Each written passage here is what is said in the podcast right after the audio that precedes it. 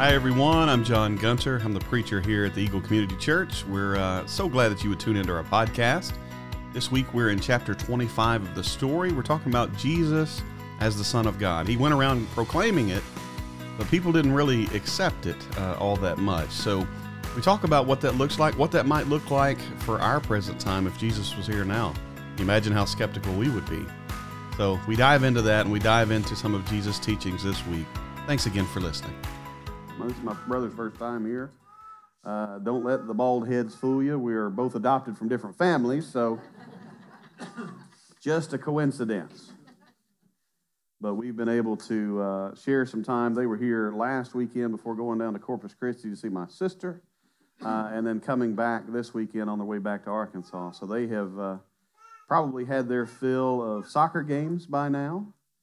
Um, but certainly glad to have them here and to uh, uh, to have the, the great weather to be, be with them. We, uh, each week, uh, we've been talking about the story, and each week I point over to the bench and don't hold this up. But if you're if you haven't been with us uh, over the course of uh, this year, the majority of this year, uh, we've been talking from this book called The Story, which is just a just kind of a, a book put together, kind of Bible highlights type of thing. And so uh, this week we talk about chapter 25. And someone asked me recently, you know, wanna, we want to read the Bible together. Where would you start? And I said, this is a great starting point, uh, both for yourselves and if you want to uh, grab one of these and, and give it to a, a, neighbor or a friend. Uh, this is a great place to start. Again, this is not the entire Bible, it's more highlights, big, big picture. Um, uh, but this is a great place, and we still have the, just a few if you if you need one, need to buy one, uh, they're about five bucks, I think is what uh, they charge. So they make it very affordable. But I want to start out this morning with a simple question What would it be like today if Jesus physically walked around teaching and preaching, healing and serving? What would our reaction be? Because I think in probably for a lot of us, we would think, praise God, Jesus is among us, right? Jesus is here. I can go see him. I can uh, buy tickets to the concert almost, right? But Jesus, as we read in Scripture, did exactly that to not a whole lot of fanfare, right? As he talked about sower and seed, prodigal son and good Samaritan, all the stories that he told, all the parables that he tried to help teach the people. For some people, those things got through and it was a good experience. I will follow you, Jesus. But for other people, it was not the same. Think about our current climate in, in our culture. We're pretty skeptical people, aren't we? We, we don't know what to, uh, what to do about anything, really. Does it exist? Does it not exist? We watched a movie yesterday where uh, during the movie they referenced Area 51, and my 10 year old said, What is Area 51? Where do you start with that conversation? Well, some people think, Well, Dad, did that happen? I, I, I, you know.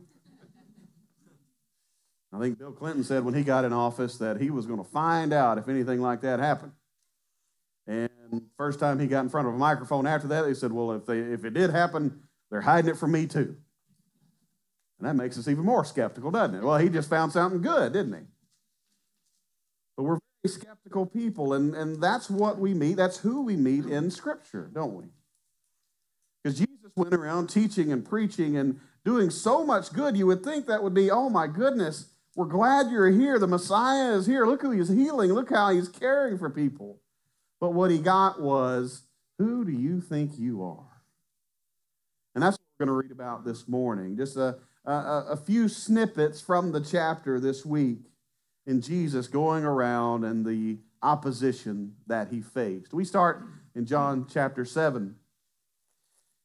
At this point, some of the people in Jerusalem began to ask, Isn't this the man they're trying to kill? He's standing in front of us. What are we going to do about it? Kind of thing. Here he is speaking publicly, and they are not saying a word to him. Have the authorities really concluded that he's the Messiah? you, you almost see the, the wheels turning here, right? Everyone is has a decision to make. Is this man who he says he is, or is he a fraud that I kind of think he is? And so, as they look to their religious leaders for answers, they say, Well, here he is. What are we doing about it? If we're not stopping him, are we really concluding that he is the Messiah, the sent one from God? He said, But we know where this man is from. When the Messiah comes, no one will know where he's from. The idea that, uh, remember, uh, we know he's the carpenter's son. He can't be that special, right? The Messiah is going to come from God. This guy comes from Joseph. Then Jesus, still teaching in the temple courts, cried out, Yes, you know me, and you know where I am from. I am not here on my own authority, but he who sent me is true. You do not know him, but I know him because I am from I am from him, and he sent me. And they all said okay and became best friends after that statement. Jesus looks at people who are religious. They are uh, trying to be devout religious people. And Jesus says, You don't know God. And he made a whole lot of friends out of that. Now, look at the response. And at this, they tried to seize him, but no one laid a hand on him because his hour had not yet come. This is a theme throughout John. I think it says about four times. Something is about to happen, and it says it didn't happen because it was not Jesus' time yet. Until later on, when we know it was Jesus' time, and Scripture will tell you that. But even when the people uh, just upright, they're trying to do an uprising and kill him, said, No, you can't lay a hand on him until it is his time. And look, still many in the crowd believed in him. So for some, it got through. Many believed in him. They said, When the Messiah comes, will he perform more signs than this man? The evidence is in front of them. And some of them are going, Well, this is hard to refute. How many in our world do we say some people believe and some people are very against it? That's the way it feels a lot of times. It feels like it's equal on both sides and we're just all button heads in the middle, right? And that's what Jesus is doing. But some people listen, some people observe, and some get it. Just like the parables we talked about last week. Jesus in the parable of sower says that very hard thing. I say things in parables so that seeing these other people may not see. Though hearing, they may not understand. And we go, What, Jesus? I thought Jesus came and he kind of read, you know, children's Bible story level stuff, and everybody, you know, I want everybody to get it. Come in here. But for those whose hearts were already set against him, those who just followed Jesus around trying to trap him, trying to catch him, Jesus said, You're not going to get it. You're not going to understand. But those who care, who desire to go deeper, you will understand. Another instance in John 8, uh, the Jews answered him, Aren't we right in saying that you are a Samaritan and demon possessed? And Jesus says, All right, you got me. No, does not say that. He said, I'm not possessed by a demon, said Jesus, but I honor my Father, and you dishonor me. I'm not seeking glory for myself, but there is one who seeks it, and he is the judge. Very truly, I tell you, whoever obeys my word will never see death. And they said, all right, I want some of that, right? Again, we read this with, with our understanding and with what we know about Scripture. But when they heard this, no one will ever see death. And how many of us, if somebody said that today, would say, okay, now I know you're crazy? That's it. That's the final straw. Now I know you're crazy, which is exactly what they did. Okay, now we know that you're demon possessed. Abraham died, and so did the prophets. Yet you say that whoever obeys your word will never taste death. Are you greater than our father Abraham? He died, and so did the prophets. Who do you think you are? For then, Abraham was top level, right? And what Jesus is saying is that I'm going to do something that even Abraham couldn't do. And they looked at him and said, Okay, that's it. That is it. Now I know you're crazy. Okay? Jesus replied, If I glorify myself, my glory means nothing. My Father, whom you claim is your God, is the one who glorifies me. Did you catch that? I tell you all the time. Do not read this as a flat reading. Read this as something that someone actually said. My Father, whom you claim as your God. You catch that? Jabbing you. That's what you claim. Whom you claim as your God is the one who glorifies me. Now, watch this. You, you've seen what he's doing. Though you do not know him, I know him. If I said I did not, I would be a liar like you. So they're, they're claiming Jesus is being all self righteous and saying, Well, I'm just better than everyone else. And Jesus is saying, No, God is glorifying me. And if I said I didn't know him, I would be lying. I'd be a liar like you. But I do know him and obey his word. You claim to know God. Jesus does what? Obey. What's the difference there? Talk cheap is not. Well, I'm a Christian. Well, how do you act? Well, I'm a Christian. Well, how do you love other people? Well, I'm a Christian. Show me your calendar. Where are your priorities, right? That's what Jesus is doing here. What you claim versus what I do are two very different things. I do know him and I obey his word. Your father Abraham rejoiced at the thought of seeing my day. He saw it and was glad.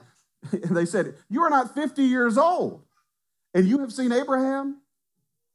You, you notice how literal they are? Very, very literal. I am raising one right there. He's 10 years old. It's 10 o'clock. Dad, it is 9.58. It says it right there. And is concerned about that I said it was 10. It's not 10. But you see how they're on one level, he's on another. They're, they're not thinking about what he's saying. They're not thinking of the depth. They're thinking, what are you talking about? You've seen Abraham. You're not 50. You're not even 50 yet. Abraham's been dead a long time. How have you seen Abraham? Very truly, I tell you, Jesus answered, before Abraham was born, I am. And if you've read that passage before, what you know Jesus has just done is claimed he is God.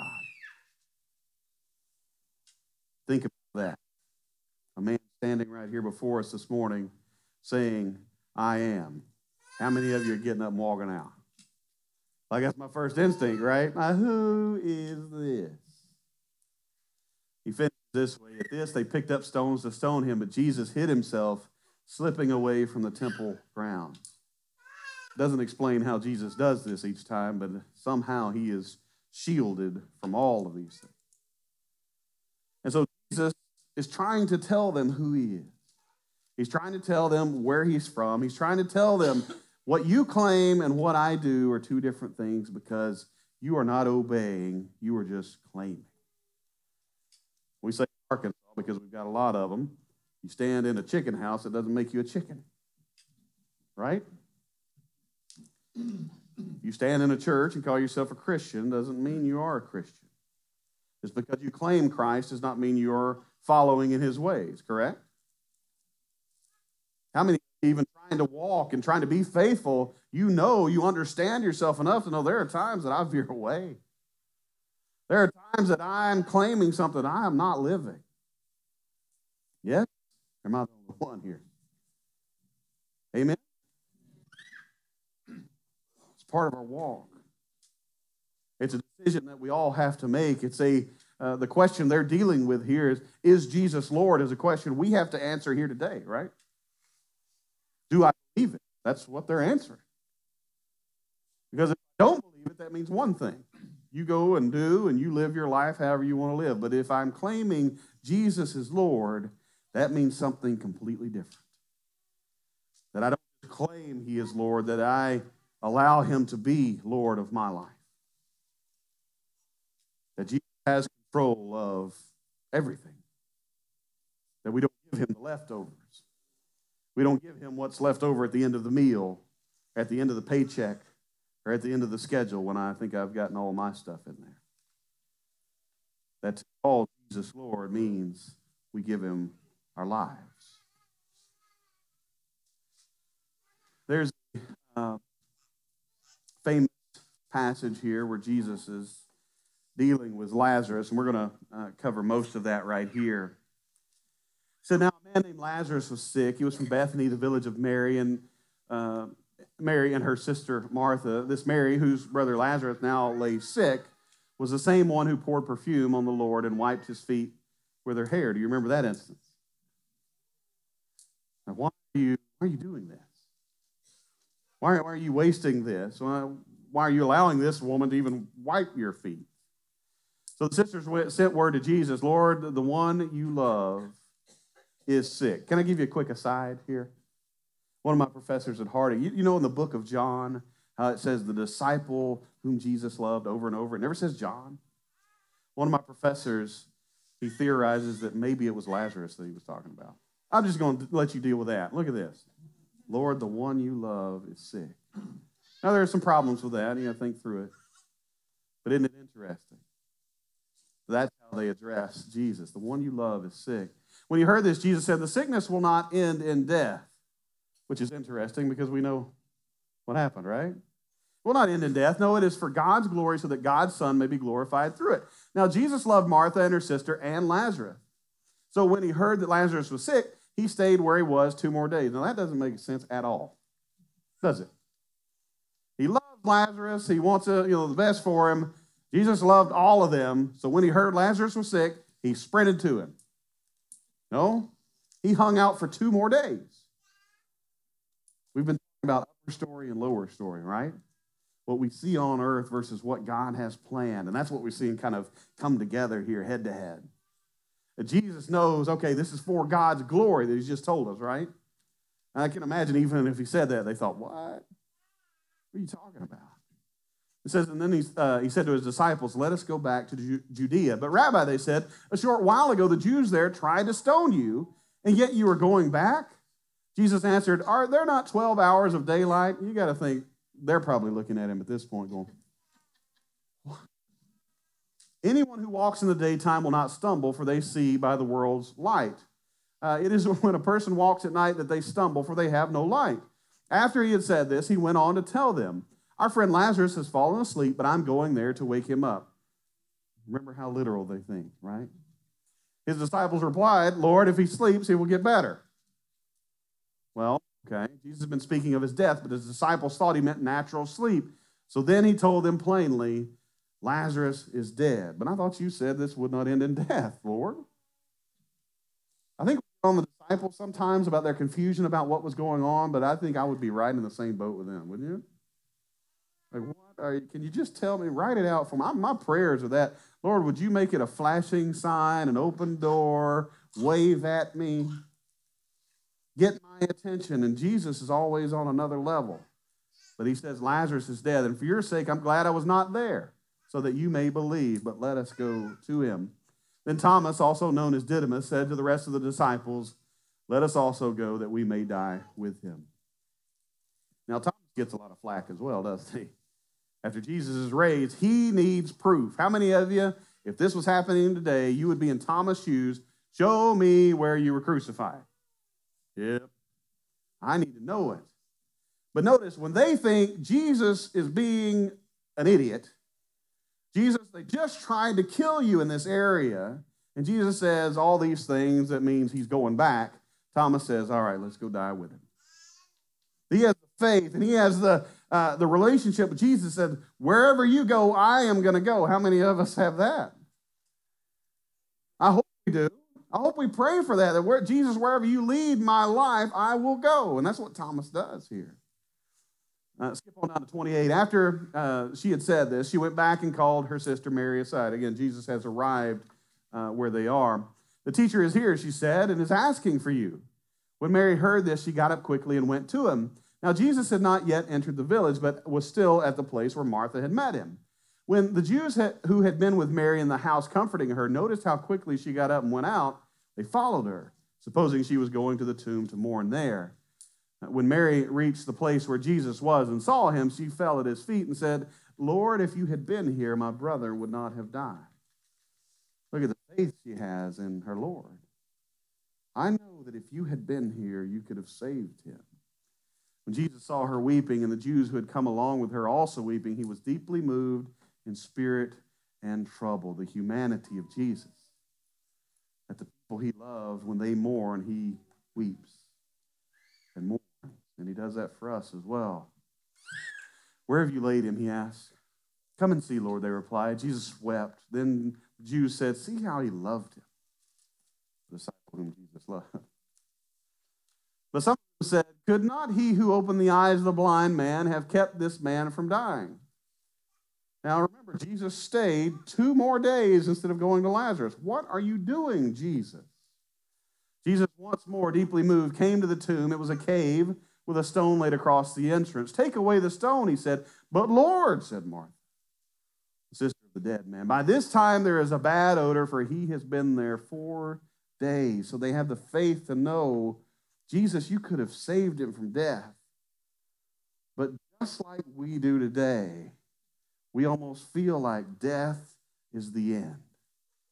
You could have saved him before he got there. But after that, it's over, right? Not with Jesus. And Jesus said, Did I not tell you that if you believe, you will see the glory of God? So they took away the stone, and Jesus looked up and said, Father, I thank you that you have heard me. I knew that you always hear me, but I said this for the benefit of the people standing here so that they may believe that you sent me. When he had said this, Jesus called in a loud voice, Lazarus, come out. The dead man came out, his hands and feet wrapped with strips of linen and a cloth around his face. And Jesus said to them, Take off the grave clothes and let him go. Jesus says, I am the resurrection and the life. That in him it doesn't end in death. And that's why we're here, is it not? That our Lord and Savior was not someone who just came for a little bit and that was the end of all things. But Jesus is Lord and Savior in, in a much bigger way that, that when we put our trust in Him, we believe in Him, when I, we say, Lord, you are Lord of my life, we put on Him in baptism, we are saying, Jesus has this kind of power. And I know that. That helps me get through the week. That helps me get through the, the canceled surgery. The little things that pick at us. The big things that interrupt our lives surprisingly at times. But to know that Jesus is Lord, that He has the power. Jesus says in Matthew 16 to His disciples, He says, Whoever wants to be my disciple must deny themselves and take up their cross and follow me. For whoever wants to save their life will lose it, but whoever loses their life for me will find it. What good will it be for someone to gain the whole world yet forfeit their soul? Or what can anyone give in exchange for their soul? For the Son of Man is going to come in his Father's glory with his angels. And then he will reward each person according to what they have done. Truly, I tell you, some who are standing here will not taste death before they see the Son of Man coming in his kingdom. Jesus tells his disciples, Lay down your lives for me. And Jesus was that perfect example. Jesus was willing to deny himself. As Scott mentioned earlier, the, the prayer of Jesus, would you let this cup pass from me, showing the humanity that there are desires that we have in this world. I, I don't desire pain. I don't desire to go through that period of time that is so difficult. But how many times we get on the other side and see how God has worked tremendously through those things? That God is there for us. We in the midst of it again, there's so much chaos, I think we don't we don't grasp it. But after that is passed, we see God has the power. God is working to bring about this change in relationship with all of us. I don't understand when Scripture tells us to count it all joy when we go through trials of various kinds. Do you? That's a great thing to say, but my goodness, in the middle of it, I'm not going to come up to you and tell you that.